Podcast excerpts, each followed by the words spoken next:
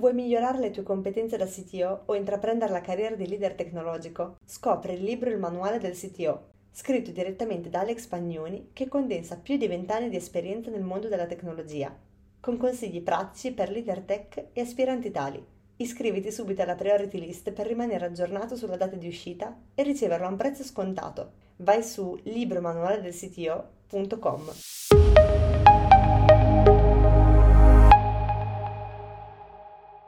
Buongiorno a tutti, eccoci qua in questo nuovo episodio del Sitio Show. Oggi con me c'è Giuseppe Guglielmetti, che è Senior Engineering Manager di The Fork. Oggi parliamo di una metodologia di sviluppo, quindi in termini organizzativi di processo di come si può impostare tutto ciò che è il ciclo di vita dello sviluppo di un prodotto digitale in termini software e lo facciamo perché? Perché ehm, allora, intanto nel sito Mastermind abbiamo anche proprio un corso di formazione specifico sul mondo dei processi, flussi di lavoro e cos'è che è emerso nel tempo, no? che insegniamo noi stessi, che in realtà non c'è la metodologia definitiva, il metodo che si può applicare sempre ovunque, in tutti i casi. Bisogna sempre contestualizzare, no? un po' la cosa che ci diciamo spesso qui nel nostro mondo è dipende. Ecco, anche in questo caso un pochino dipende, no? Perché ci sono diversi stadi di sviluppo dell'azienda, diversi tipi di esigenze, di prodotto, di piattaforme, eccetera, eccetera. E ci sono nate nel tempo tante diverse metodologie. Ecco, qui quando parliamo di metodologia parliamo anche proprio di ciò che sta attorno qui del metodo in sé. E alcuni di questi metodi sono un po' più prescrittivi, qualcuno di meno, e abbiamo qui molti anni, ad esempio, più di vent'anni per quanto riguarda tutto ciò che è il mondo agile, ad esempio, no? tutto quello che vi gravita attorno. Ecco, nel tempo abbiamo visto che sono tutta una serie di temi che magari all'inizio sono stati visti in un certo modo, poi le cose evolvono, cambiano, sono stati proposti anche metodi che poi dal mio punto di vista si sono rivelati troppo pesanti, sbagliati, ne abbiamo parlato anche in altre chiacchierate del sito show, Oggi andiamo a esaminarne una che si chiama ShapeUp, che è molto interessante, che ha un suo bel contesto e lo facciamo appunto proprio con Giuseppe perché ha avuto la possibilità e l'ha tuttora di utilizzarlo in un contesto molto interessante. Ma innanzitutto benvenuto Giuseppe, grazie per essere qua con noi e ti darei direttamente, ti passo direttamente la parola così ti introduci tu stesso. Perfetto, grazie mille Alex. Oh, prima di tutto grazie per l'invito, sono molto contento di essere qua per appunto condividere la mia esperienza, ma anche insomma, per avere un confronto anche con altri professionisti.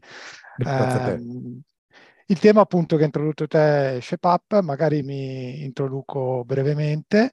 Eh, ormai lavoro nel mondo dell'informatica dal lontano 2001 Uh, in realtà nasco come ingegnere elettronico, però l'informatica è sempre stata la mia passione. Eh, ho iniziato Commodore 16, VIC-20, vabbè, tra l'altro Alex so che tu sei un amante del retrocomputing, quindi sai sì, bene, sì, sì. conosci bene la materia. Sì, sì, i modelli che hai citato sono tutti nella mia collezione.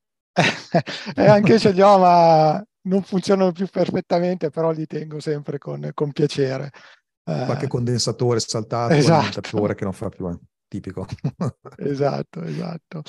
E niente, comunque ho iniziato nel 2001, io sono basato a Milano, quindi in quel periodo Milano era in fermento, quindi eh, soprattutto per la parte di consulenze, infatti nasco nel mondo della consulenza, dove ci lavoro per eh, 12-13 anni, eh, quindi classico iter milanese, grandi telco, banche, insomma, che a qualche anno ci, ci è passato e ho iniziato come sviluppatore, eh, ai tempi full stack per definizione, si faceva diciamo dalla, dalla colonna sul database, dal CSS al rilascio in produzione.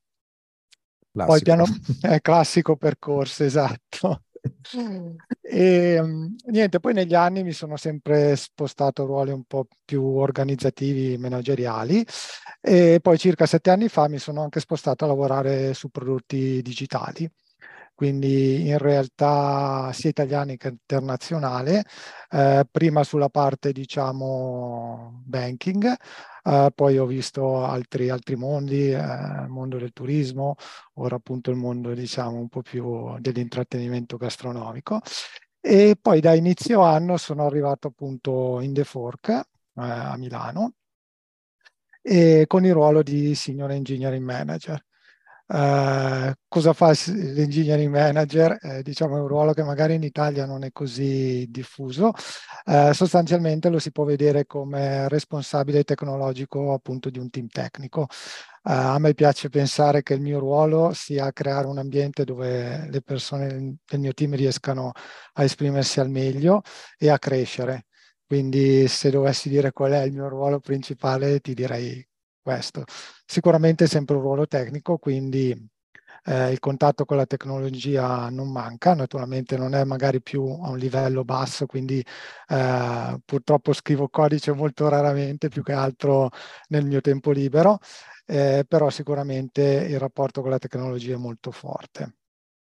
Cosa facciamo in The Fork? Ve lo racconto perché così magari è anche più chiaro poi quando parliamo di ShepUp in che contesto si inserisce. Eh, The Fork ormai è un'azienda che ha 15 anni, eh, ad oggi fa parte del gruppo TripAdvisor e penso che ormai siamo circa 1100 persone eh, dislocate in 12 stati, i maggiori sono Italia, Francia, Spagna e Argentina. Le persone che fanno prodotto in The Fork sono circa 250, quindi anche a livello di dimensione del team prodotto eh, è un numero elevato e siamo divise in, in tribe, eh, abbiamo una divisione in tre tribe, uno che si occupa eh, diciamo della parte del cliente finale, uno della parte diciamo B2B e uno della parte pagamenti. Cosa facciamo in Defork? Il nostro business principale sono eh, dare a disposizione dell'utente finale la possibilità di prenotare online dei ristoranti. Eh, quindi eh, questo è il business eh, diciamo eh, classico di The Fork, poi si è evoluto nel tempo e da circa tre anni abbiamo introdotto anche una parte che si occupa più di pagamenti digitali dove io uh, lavoro. Quindi noi siamo appunto una tribe di circa 45-50 persone divisi in team uh, che chiamiamo mission team di circa 10 persone l'uno.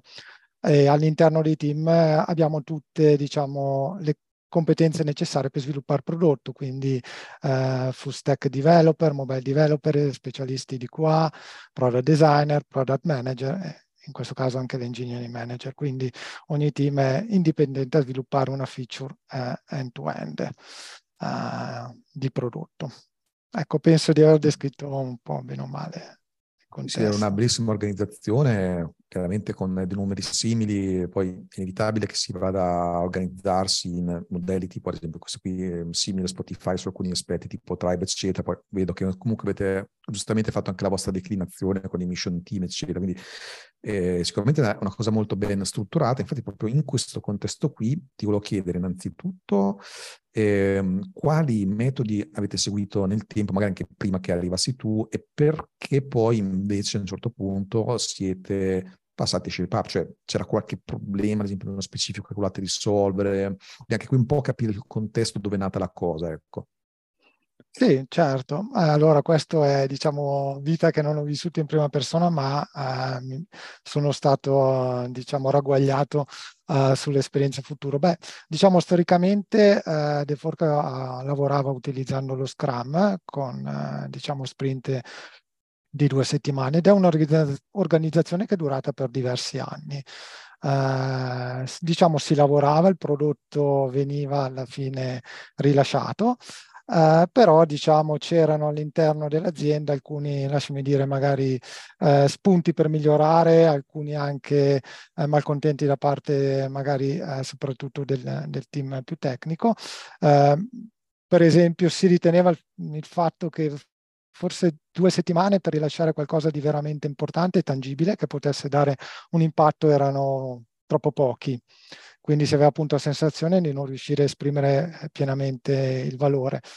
E poi c'era anche diciamo, un aspetto più di morale, eh, come ti dicevo, soprattutto sui team tecnici, eh, che molte volte si sentivano dei meri esecutori, no? Quindi, come si suol dire adesso, uh, poco empowered, no? Uh, quindi che non avevano ownership uh, delle cose che venivano poi rilasciate. E poi c'erano due aspetti un po' più pratici e uno, ad esempio, avevamo un backlog veramente immenso che negli anni è, diciamo, è cresciuto. Diciamo, questa è una cosa che nella mia esperienza in realtà ho, ho, ritrovato un po' ovunque, un backlog non sotto, sotto controllo. E poi si spendeva anche tanto tempo a fare le stime.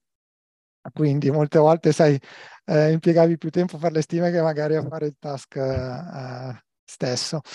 E quindi cosa è successo? Che circa due anni fa un nostro collega si è imbattuto un po' per caso con uh, il libro di Shepap, ha iniziato a leggerlo, gli è piaciuto, ha iniziato a diffonderlo all'interno dell'azienda ed è arrivato diciamo, all'orecchio del, del, nostro, del, del, CPO che c'era al tempo, quindi del Chief Product Officer.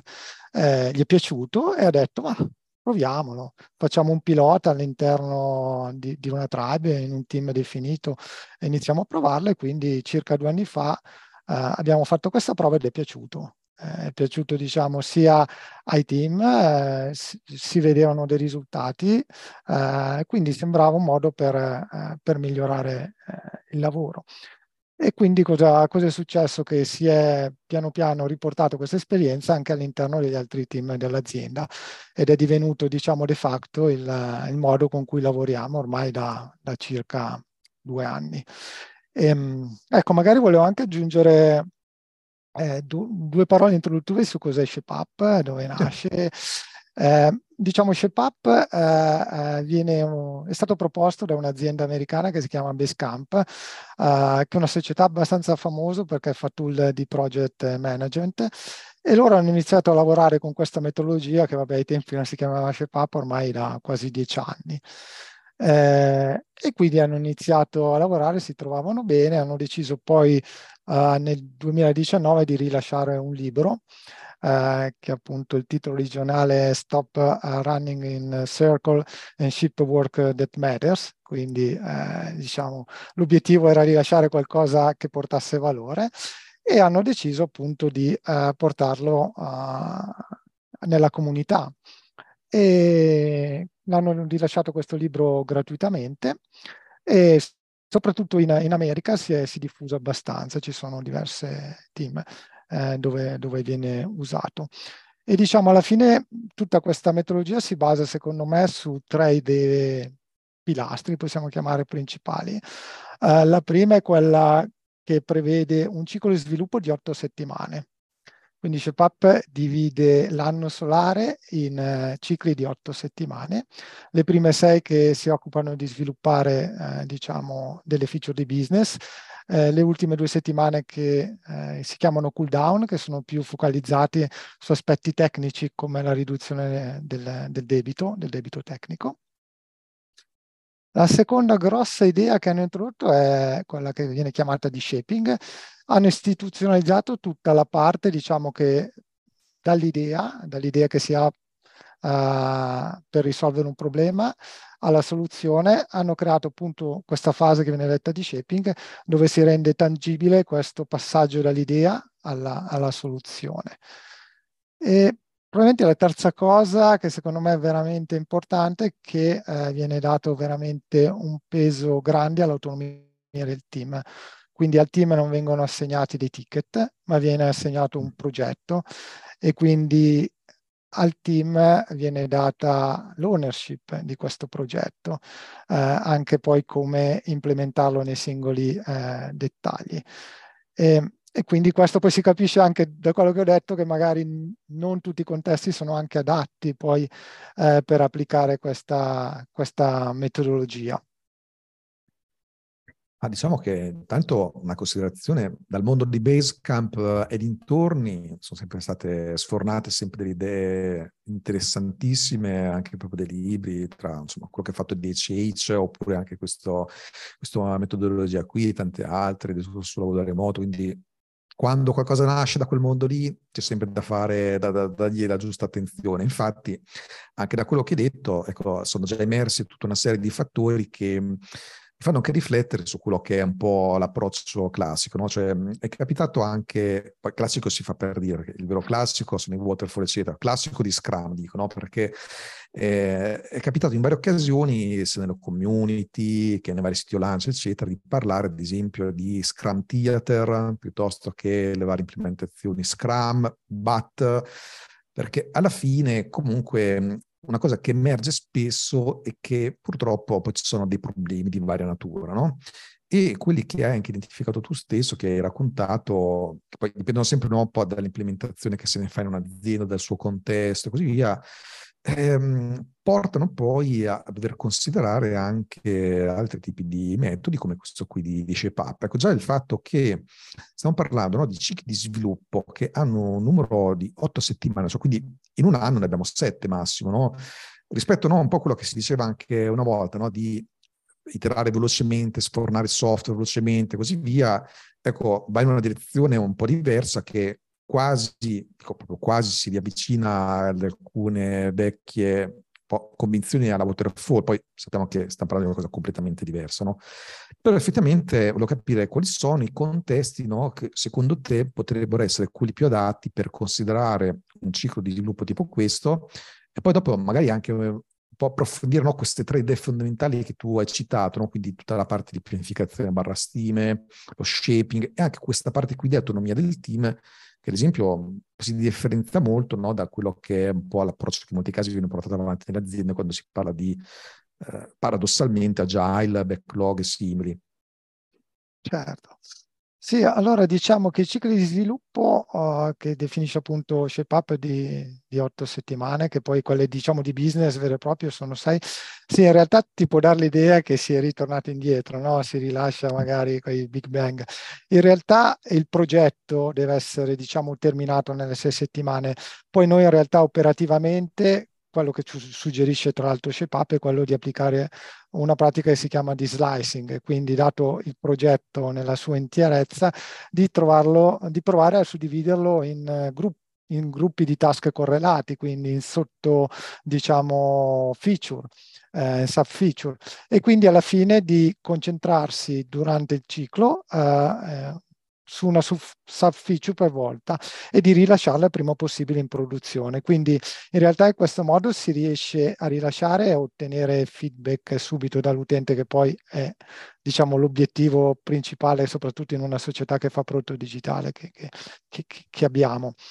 E, ehm, e, questo ci permette anche, una volta di aver iniziato a rilasciare una piccola sub-feature, eh, di capire se poi le altre che avevamo pianificato vanno nella direzione corretta, perché se già da subito noi riusciamo a, a ottenere feedback, avere le metriche, capire come viene usata dal, dal, nostro utente finale, ci permette anche un po' di eh, calibrare poi eh, la direzione de, del nostro progetto. Quindi assolutamente questo è fondamentale, man- mantenere diciamo eh, i feedback corti. Um, però dall'altro punto di vista avere queste sei settimane in cui si possono uh, portare avanti progetti di una certa com- completezza eh, lascia secondo me lo spazio a deliberare proprio delle, delle soluzioni eh, di valori. Eh, esatto, per quanto riguarda la pianificazione, secondo me quello che fa ShapeUp è un po', lasciami dire, una rivoluzione copernicana, eh, che cambia un attimo il modo di vedere le cose. Non si parte dal, diciamo, dalla soluzione e poi si fanno le stime. ShapeUp introduce un concetto fondamentale che si chiama appetite, dove sostanzialmente eh, tu decidi qual è l'effort che tu vuoi assegnare ad un progetto, eh, per ottenere eh, diciamo, un impatto sul tuo cliente. Quindi diciamo tu parti da un problema che ha il tuo cliente, naturalmente questo lo, lo devi come dire, eh, recuperare usando tecniche di product discovery, quindi ShapeUp non ti dice come fare la product discovery, ti dice che tu hai dei problemi o delle opportunità che puoi sfruttare. A partire da quello eh, inizia appunto quello che viene chiamato lo shaping, quindi capisci dal problema eh, come risolverlo, quindi inizi a fare analisi per capire qual è la soluzione. Ecco qua i, i, metti sul, sul tavolo il un concetto fondamentale che è appunto l'appetite che diventa un vincolo nella definizione della soluzione. Quindi dici io ho un problema che per me è molto importante e decido che nelle prossime settimane ci faccio lavorare, che ne so, quattro persone. Quindi tu imponendo, uh, diciamo, l'effort che ci, puoi, che ci vuoi spendere, quello che vincoli è la soluzione. Quindi, diciamo, lavoriamo in un modo a fixed time variable scope, se vogliamo vederlo. Quindi questo è un po', diciamo, una, l'ho chiamata rivoluzione copernicana perché normalmente si parte al contrario, no? Tu hai il progetto e qualcuno ti chiede, ok, ma quanto costa? Quindi, Quindi questo, questo è sicuro. già è un sì. punto molto molto importante perché anche in altre occasioni, anche all'interno della community, è venuto fuori questo problema qui delle stime che apparentemente ancora non ha una soluzione, no? Cioè, siamo passati dalla domanda che hai detto tu stesso, tipica, ma quanto ci vuole farlo, quanto costa, all'opposto, tipo movimenti no estimate, no? che saranno diffusi anche anni fa, eccetera. Quindi, però, ad esempio, di solito quello che io stesso consiglio è di cercare di, part- di partire da un altro concetto che, se ho capito bene, è quello che porta avanti ShapeUp, cioè invece di dire quanto costa, diciamo quanto vogliamo investirci, anche in funzione dell'importanza, no? Cioè, se ho capito bene, è questo il concetto, quindi andiamo al contrario in funzione di quello che vogliamo investirci, che è anche più allineato a questo punto anche al valore che l'azienda si aspetta di ottenere da quella funzionalità, creiamo qualcosa che stia all'interno di, quella, di quel budget, possibilmente. Poi è importante, no, come hai detto tu, anche la parte di sperimentazione, di fare eh, quindi anche dei, test, degli esperimenti, mh, mm, per capire poi effettivamente come magari anche una cosa nuova va poi gestita. Però se ho capito bene, è questo un po' uno shape up che sto cercando di portare, giusto? Assolutamente, sì, sì, è centrato in pieno. Quindi appunto questo il fatto di spostare il focus non sulle stime, ma sul tempo che ci voglio dedicare, che alla fine l'effort è un costo, perché alla fine quando si assegnano persone, alla fine tu ci stai assegnando un costo dell'azienda a fare una determinata cosa. E questo sì, come, come dici tu, va un po' in quella direzione di non considerare più lo sviluppo estimation oriented, no? Quindi che ci basiamo soltanto sulla parte delle stime. E naturalmente questo però uh, richiede eh, anche, come dire, una grossa ownership e autonomia del team che deve trovare una soluzione eh, in base ai eh, appunto vincoli che, che, che, vengono dati, tra cui appunto la parte di, di, di effort che, ci voglio, che ci voglio mettere. E quindi sì, sostanzialmente se dovessi individuare le, le, fasi di sviluppo di un progetto di ShapeUp, diciamo partendo dal problema già individuato, c'è questa prima parte di shaping che possiamo vedere come una parte di analisi, quindi ho il problema, eh, ho l'appetite come vincolo e da qui eh, provo a, a, ottenere una soluzione che riesca a, a stare dentro l'appetite che io ho, ho definito. Ecco, una cosa molto importante che si fa anche nella parte di shaping sono definire due cose. La prima cercare di eh, capire quali sono i potenziali rischi a cui io vado incontro e quindi diciamo a questo punto capire anche come mitigarli e poi soprattutto eh, rendo espliciti eh, che non, che, le cose che sono autoscope, quindi quelle cose che eh, non, non, tratterò, non, non implementerò all'interno del progetto.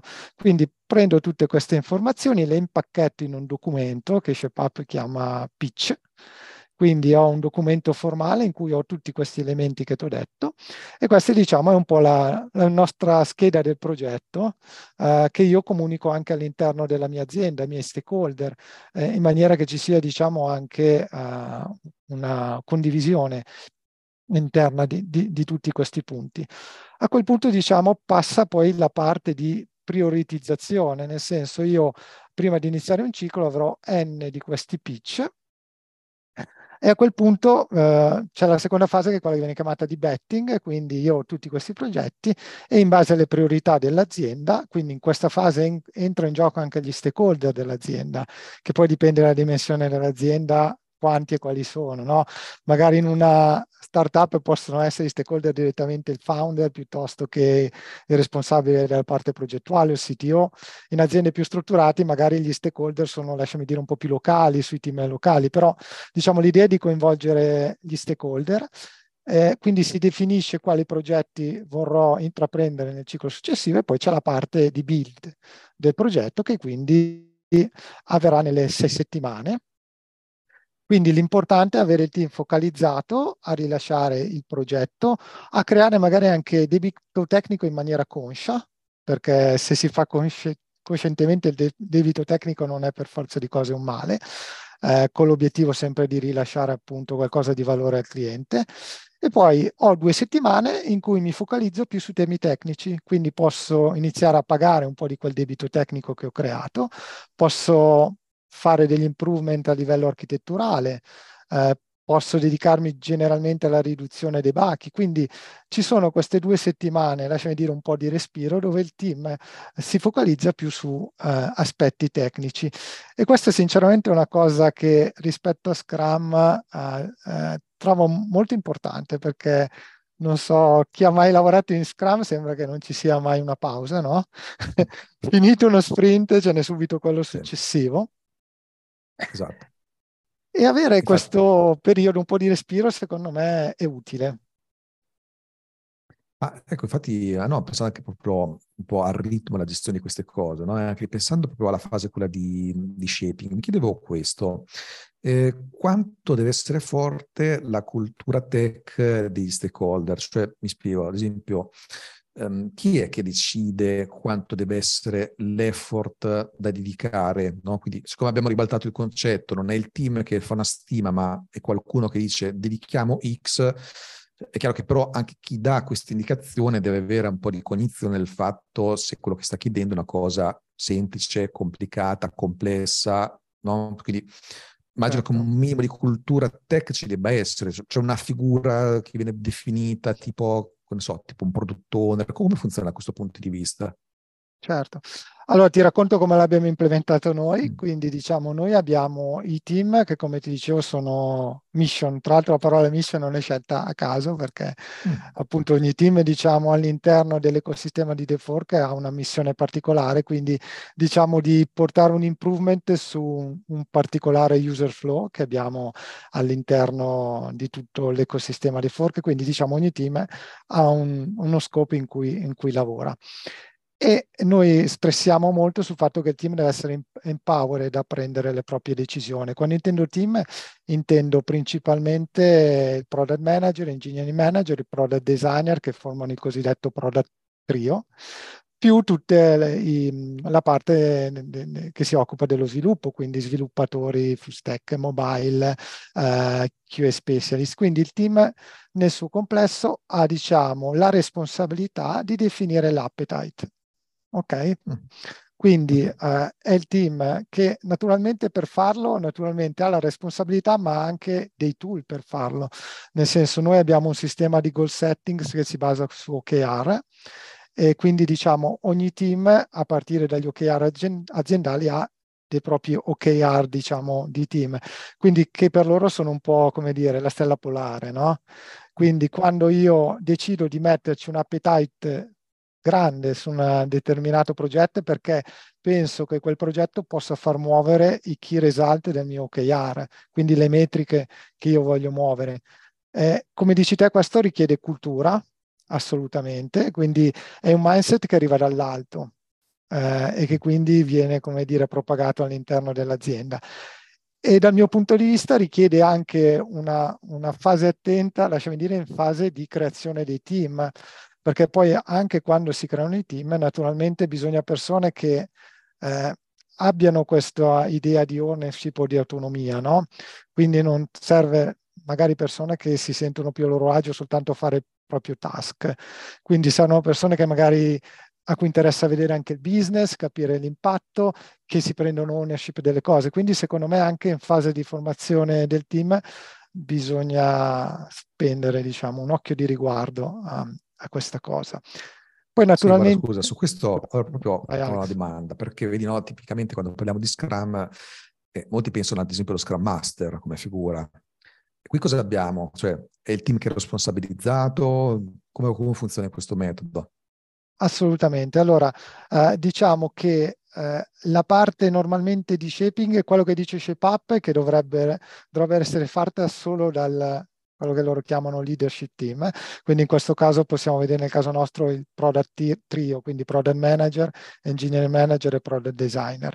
Questa è però una cosa che a noi non piace, ok? Quindi nella fase di shaping coinvolgiamo anche il team tecnico, magari non tutto nella propria completezza, ma magari diciamo una persona che ha una competenza specifica sull'argomento, quindi diciamo prende parte e e alla fine cosa succede? Una volta che si decide su come, eh, quali progetti portare avanti, è il team stesso che crea i task. Quindi siamo, naturalmente il team intendo tutte le persone del team, quindi engineer manager, product manager eh, comprese. Possiamo decidere noi come lavorare, Eh, noi ad esempio creiamo all'inizio del ciclo i, i task, eh, lasciami dire, più scontati, più evidenti e poi piano piano li raffiniamo mano, mano a mano che va avanti eh, diciamo, il ciclo. Abbiamo degli stand up ogni giorno, facciamo un sync settimanale sull'andamento um, de, de, dei progetti, facciamo una retrospettiva a fine ciclo. Tutte queste cose in realtà ShapeUp non, non le menziona, ma lascia proprio il team autonomo uh, ad autogestirsi. Quindi sicuramente eh, serve anche, lasciami dire, il lavoro che viene fatto lato engineering manager lato product manager a livello di leadership è molto importante. Quindi per fare in modo che poi il team eh, diciamo vada anche nella direzione corretta, senza però poi implementare diciamo eh, controllo eccessivo. Quindi noi cerc- abbiamo un approccio in cui si responsabilizza molto il team. Richiede sforzo, assolutamente disciplina, ma questo diciamo è un po' l'input che ci arriva dall'alto, quindi è mm diciamo, condiviso a tutti i livelli eh, questo modo di lavorare. Diciamo, sicuramente serve anche un team comunque maturo da questo punto di vista. Ma mi immagino anche che ShapeUp non vada, tra virgolette, a prescrivere anche dei ruoli specifici, penso anche dal punto di vista tecnico, tipo un architetto piuttosto che eccetera, eccetera. Cioè, questo qui lo, alla fine lo stabilisce il team, no, penso che sia questo. Assolutamente c'è anche qualche diciamo, conseguenza da questo punto di vista su quello che può essere un po' il career path dell'azienda dal tuo punto di vista rispetto a altre situazioni o sono cose che tu terresti come argomenti separati?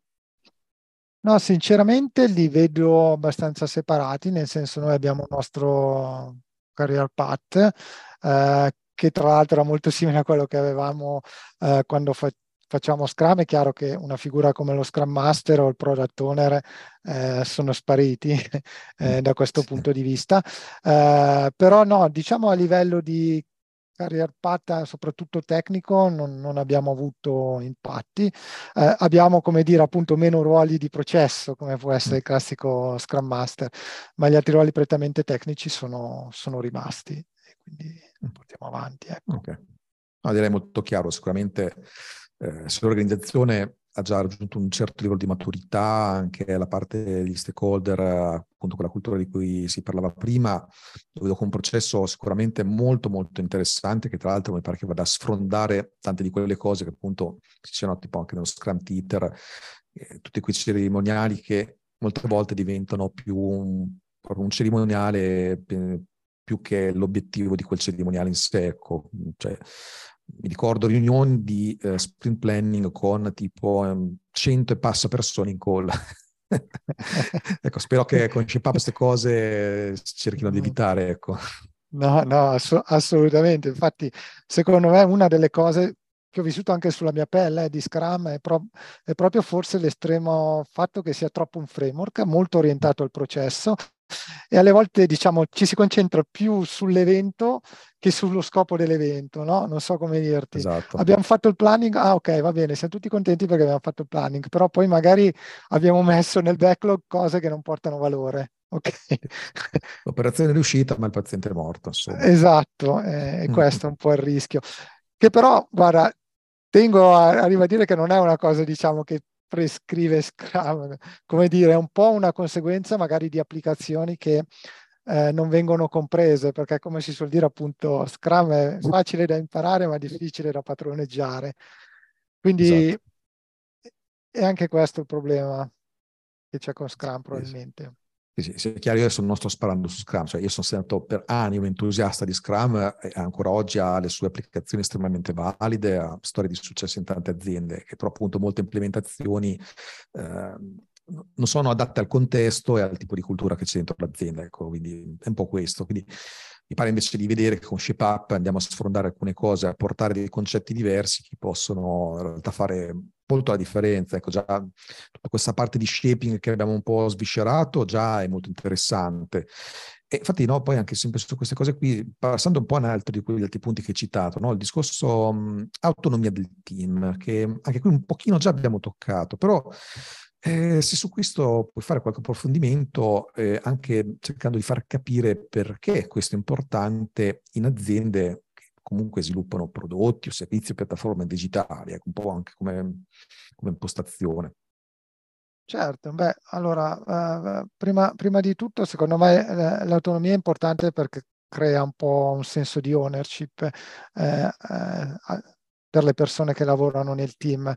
E sicuramente avere questa autonomia e senso di ownership, quello che poi, diciamo, il risultato finale è trovare soluzioni migliori.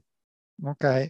Diciamo quello che poi è importante soprattutto in ambito digitale, perché un'azienda digitale deve continuare a innovare. il mercato sappiamo che è molto competitivo, ci sono mai competitor ovunque e quindi se non sei in grado da, di innovare prima o poi non, diciamo, eh, si farà una brutta fine. Eh, eh, quindi sicuramente questa è una cosa molto, molto importante. Come viene ottenuto con, con ShapeUp, diciamo, tutta questa parte di autonomia? E come ti dicevo appunto non vengono assegnati task alle, alle persone, al team, ma viene assegnato il progetto eh, e quindi il team si deve organizzare internamente per rilasciare il progetto all'interno delle sei settimane. Quindi sicuramente da grandi poteri, grande responsabilità. Ok, quindi viene dato l'ownership con la responsabilità al team.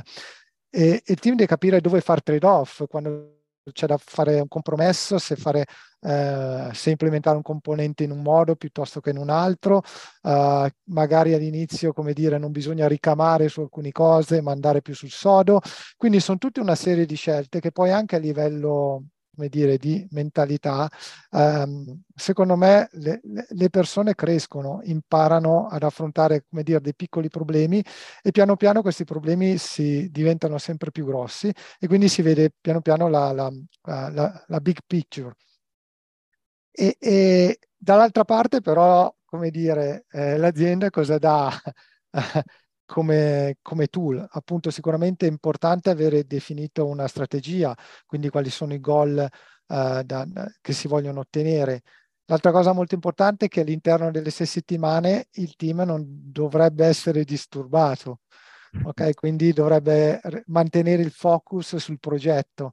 È chiaro, vabbè, eh, diciamo, abbiamo tutti fatti, fatto questo lavoro e sappiamo che è una cosa che non sembra si può ottenere, eh, però bisogna cercare di ridurre al minimo queste interruzioni. Okay? Quindi c'è anche un commitment da parte de- dell'azienda e della leadership eh, in maniera che il team si, si, focalizza. E ad esempio c'è una cosa interessante che fa ShapeUp, eh, ti dice, ti dà delle, lasciami dire, dei consigli su come magari gestire la parte dei bug, perché mm. quando io penso alle, all'interruzione eh, vedo il bug importante in produzione il venerdì alle 17, eh, classico sì. interruzione che c'è. Già. e quindi mm, ti dà diversi modi. Vabbè, diciamo, quello che ti consiglia è se possibile di portare i bug in cooldown, quindi di non risolvere dentro il ciclo, ma di aspettare, però naturalmente questo non è sempre applicabile, dipende molto dall'urgenza. Eh, quindi un altro consiglio che ti dà è di creare, eh, nel caso soprattutto di organizzazioni grandi, eh, di creare un progetto mh, di bug fixing ed assegnarli ad un team per tutto il ciclo. Quindi all'interno diciamo, di un ciclo c'è un team che può essere di due o tre persone che si occuperà soltanto di risolvere bug, sia diciamo bug già conosciuti oppure bug che magari eh, entrano durante il ciclo. Oppure eh, c'è questa cosa che però secondo me è un po' estrema che viene chiamata bug smash, eh, che eh, dedica di dedicare tutti, tutti, i team per un intero ciclo alla risoluzione dei bughi. Dei bughi. Beh, questa è veramente una soluzione estrema, uh, magari si può fare in periodi particolari dell'anno, mi viene in mente classico agosto, no? che soprattutto in Italia è un po' il mese in cui le persone prendono le ferie, però magari si può concentrare tutto un mese a fare uh, bug resolution. Poi chiaro, se c'è la crisi vera, il team eh, alla fine deve essere per forza interrotto nel lavoro. Eh, però diciamo sì, mette sul piatto alcune alternative che possono essere ehm, usate. Eh, questo senso. Anche questa parte qui è molto importante, infatti anche qui ho qualche curiosità, perché oh, tendenzialmente quando parliamo di questi tipi di metodi di lavoro, no? questi cicli di sviluppo, quindi che sia Scrum o altri, anche lo stesso ShapeUp, oh, di solito sono pensati per quelle fasi di sforzo concentrato nel tempo per ad esempio far uscire un nuovo prodotto o un'evoluzione importante di un prodotto già esistente.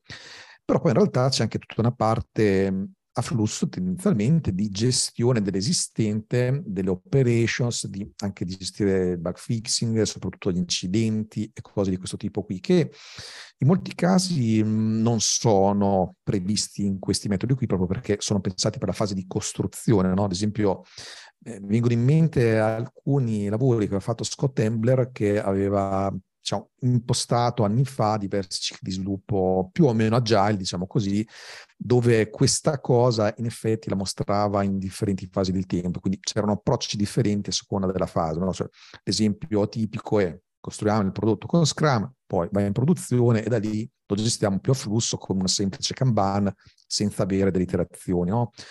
Però invece, ad esempio, in base anche a quello che hai detto tu, comunque c'è tutta una parte che presuppone il fatto che il prodotto magari è già in produzione, ad esempio, no? C'è quindi il bug fixing, l'intervenire in, um, su degli incidenti. E quindi ti volevo chiedere, dalla tua esperienza, dalla tua opinione, come si concilia questo tipo di gestione qui, che comunque prevede il fatto che sono queste sei settimane di lavoro più o meno indisturbato, almeno a livello teorico, con il fatto poi di gestire delle operations, cioè per dire, già ho intuito che, ad esempio, nel caso vostro, comunque c'è un team che magari di volta in volta piccolino viene dedicato a questa cosa qui, tipo il bug fixing urgente, no? Però in generale volevo capire se qualcosa che mh, il processo in sé, il, il, metodo in qualche modo cerca di dare una qualche tipo di definizione o se ognuno se lo implementa come vuole o, o se, se c'è anche qualche best practice magari che ci puoi raccontare su questo. Sì, diciamo noi qua in The Fork usiamo due metodi diversi in base anche al, alla tribe. Noi di payment siamo ancora la tribe un po' più piccola perché siamo nati dopo e quindi anche la, diciamo, le cose che abbiamo in produzione sono minori. Quindi noi al momento come la stiamo gestendo tutta questa parte? Allora, detto che noi abbiamo un team dedicato di platform che si occupa della parte più di infrastruttura e quindi non se ne diciamo occupano poi i team di prodotto. Quindi diciamo, lasciami dire, il primo livello di intervento è demandato a, ad un team eh, di platform. Eh, quindi, quindi diciamo, non è you build it, you run it, ma c'è un team separato, un po' stile team topologies, diciamo. Sì, esatto, noi ci basiamo assolutamente sulle team topologies come organizzazione, quindi sì, c'è un team che si occupa più della parte operation, però naturalmente poi quando arriva un problema applicativo, un bug applicativo, ci sono i team di prodotti prodotto che intervengono. Quindi cosa succede? Noi abbiamo diversi livelli, quindi diciamo il primo livello prende in carico la segnalazione, verifica appunto se è un problema di infrastruttura o se è un problema applicativo. Nel caso sia un problema applicativo viene scalato sul team diciamo di prodotto. Quindi noi di payment abbiamo introdotto una figura che si chiama sceriffo, eh, che praticamente in realtà ce ne sono due, sceriffo e co-sceriffo, sono due persone che settimanalmente ruotano e si occupano della gestione dei bacchi più prioritari.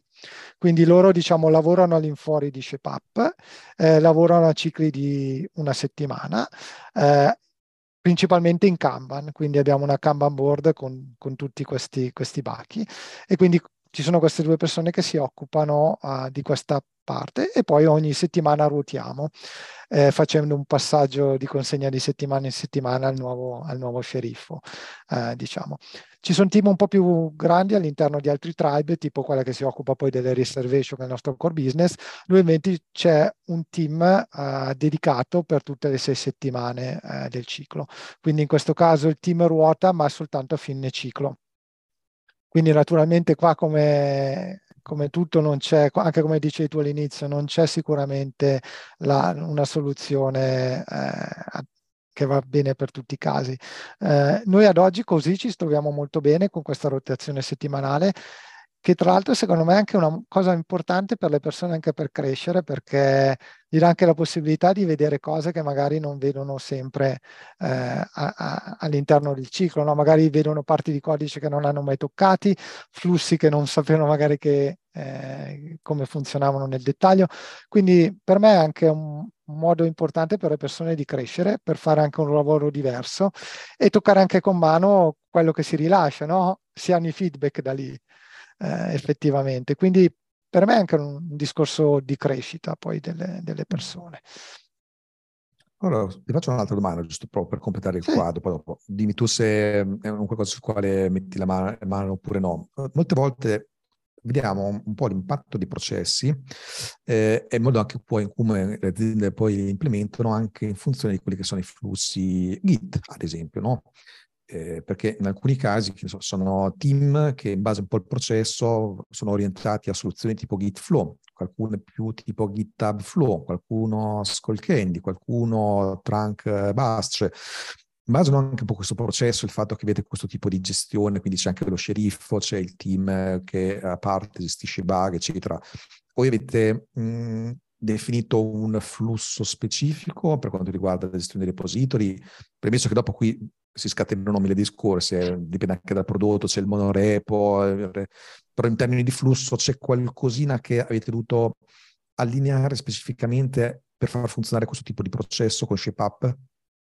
No, diciamo mm, no, noi partiamo già da una modalità di sviluppo trunk-based, quindi sostanzialmente la modalità di sviluppo un po' più semplice, eh, quindi noi appunto abbiamo il trunk e poi stacchiamo dei, diciamo dei branch che hanno vita molto corta. Quindi il discorso che ti facevo prima uh, di affettare il progetto va proprio in questa dire- direzione. Quindi noi affettiamo il progetto, eh, lavoriamo su un branch e normalmente noi nel giro di un paio di giorni chiudiamo il branch e lo portiamo in produzione. Eh, usiamo naturalmente feature toggle per mascherare le cose che devono essere mascherate perché magari incomplete. Usiamo anche insomma, dei, dei tool eh, per, per eh, poi abilitarlo o disabilitarlo direttamente in produzione. Eh, quindi sì, diciamo, naturalmente per far questo serve eh, una, diciamo, un'automazione molto alta mh, per fare i rilasci. Eh, tanto per dire, noi facciamo rilascio scrivendo un, un, comando su Slack e poi parte tutta una pipeline. Eh, ci vogliono test automati- automatizzati, eh, diciamo, ad ogni livello, quindi dallo unit all'integration all'end-to-end, e questo è sicuramente uno sforzo molto grande eh, per ottenere questo tipo di autom- automazione. Però sicuramente Beh, questa sì. è la direzione. Arrivare la, alle chat ops richiede aver costruito tutta una bella parte di CICD, tooling, pratiche, ingegneristiche. Quindi, tanto complimenti comunque per, per aver costruito tutto questo. Sì, sì, Beh, su noi su, l'automation penso che sia una delle prime cose, considera che il TND platform da noi penso che ormai siamo 50 persone eh. eh, che si occupano di fare praticamente questo, di rendere diciamo, la vita degli sviluppatori più piacevole, più semplice. E quindi anche il modo di lavorare con lo sviluppatore, continue interviste, feedback, eh, sono proprio focalizzati su queste cose. E chiaramente ci vuole mindset e ci vuole anche un investimento che l'azienda anche interessa investire in questa, in questa direzione assolutamente. Devo chiedere altre cose, scusa, scusa se poi ti ho interrotto, però c'era una cosa che comunque mh, mi rompeva un po' in testa. Posto che no, che eh, comunque adesso è un esperimento che da quello che ho capito poi cercherà di stendere il più possibile anche al resto dell'azienda, no? Però intanto ti volevo chiedere ehm, cosa secondo te fino ad oggi comunque con questo modello ha funzionato bene, così invece potenzialmente c'è da migliorare, perlomeno un po' nella vostra esperienza, ecco. Certo. Ma allora sicuramente le cose che hanno funzionato molto bene, il fatto di avere questo ciclo di sei settimane sicuramente produce valore. Vediamo che le cose che rilasciamo alla fine delle sei settimane effettivamente hanno un impatto. Uh, quindi questa è una cosa che sicuramente funziona molto bene. Funziona molto bene l'uso dell'appetite al posto delle stime. Eh, quindi dopo diciamo, l'inizio che c'è stato, naturalmente digerire, come si suol dire, uno, un, cambio di mindset, sicuramente adesso è una cosa che ci piace, che riusciamo a ottenere il vantaggio. Il fatto di avere un cooldown, personalmente io arrivo da dieci anni di Scrum, in varie salse, in varie declinazioni, e avere effettivamente due settimane che ti permettono di concentrarsi sul debito tecnico o sugli improvement architetturali lo trovo veramente una cosa che dà un valore molto alto, eh, perché come sai, molte volte anche chi, quando si fa Scrum ci si dice vabbè riserviamo l'X% dello sprint a fare riduzione del debito tecnico, poi si finisce sempre per avere altre priorità e ti trovi il debito tecnico che ti scappa di mano. Quindi secondo me istituzionalizzare un periodo in cui si fa la riduzione del debito tecnico anche ha un impatto proprio a livello di mindset. Bello, bello. Ah, quando abbiamo queste cose insite nel processo, il cambiamento è radicale, infatti, no? come il discorso della qualità. Se la tieni al di fuori del processo è un conto, se insita è un altro. Il fatto di gestire il debito tecnico e alla fine è sempre un compromesso che si sceglie, no? Cioè, se mh, non è intenzionale, è più allora per incompetenza o mh, errori anche materiali fatti dal team. Il debito tecnico vero e proprio è sempre a fronte di una scelta, è un compromesso in funzione a quello che si ha, ecco, poter avere una fase come questa, in cui la cosa è proprio istituzionalizzata come di tutte, in certe aziende è quasi rivoluzionario. Eh. Cioè, solo per questo consiglierei di adottare questo modello per evitare poi quei, tutti quegli errori che si vedono poi successivamente a valle in tante aziende, cioè quasi tutte, così diciamo. Sì, sì, assolutamente, assolutamente. Eh, eh, il controllo del debito tecnico, penso, poi soprattutto per aziende che fanno prodotto, è una cosa fondamentale eh, perché poi arrivi se no a un momento in cui appena tocchi il codice c'è il classico effetto butterfly che tocchi delle cose magari lontani eh, diciamo mille righe di codice.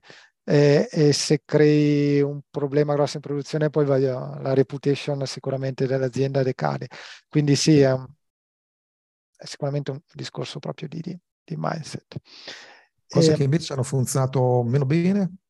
Se ci sono eh. Sì, sì, allora diciamo sicuramente la cosa che a noi non piaceva di ShapeUp è la distinzione tra le persone che fanno lo shaping e quelle che poi fanno la parte di build.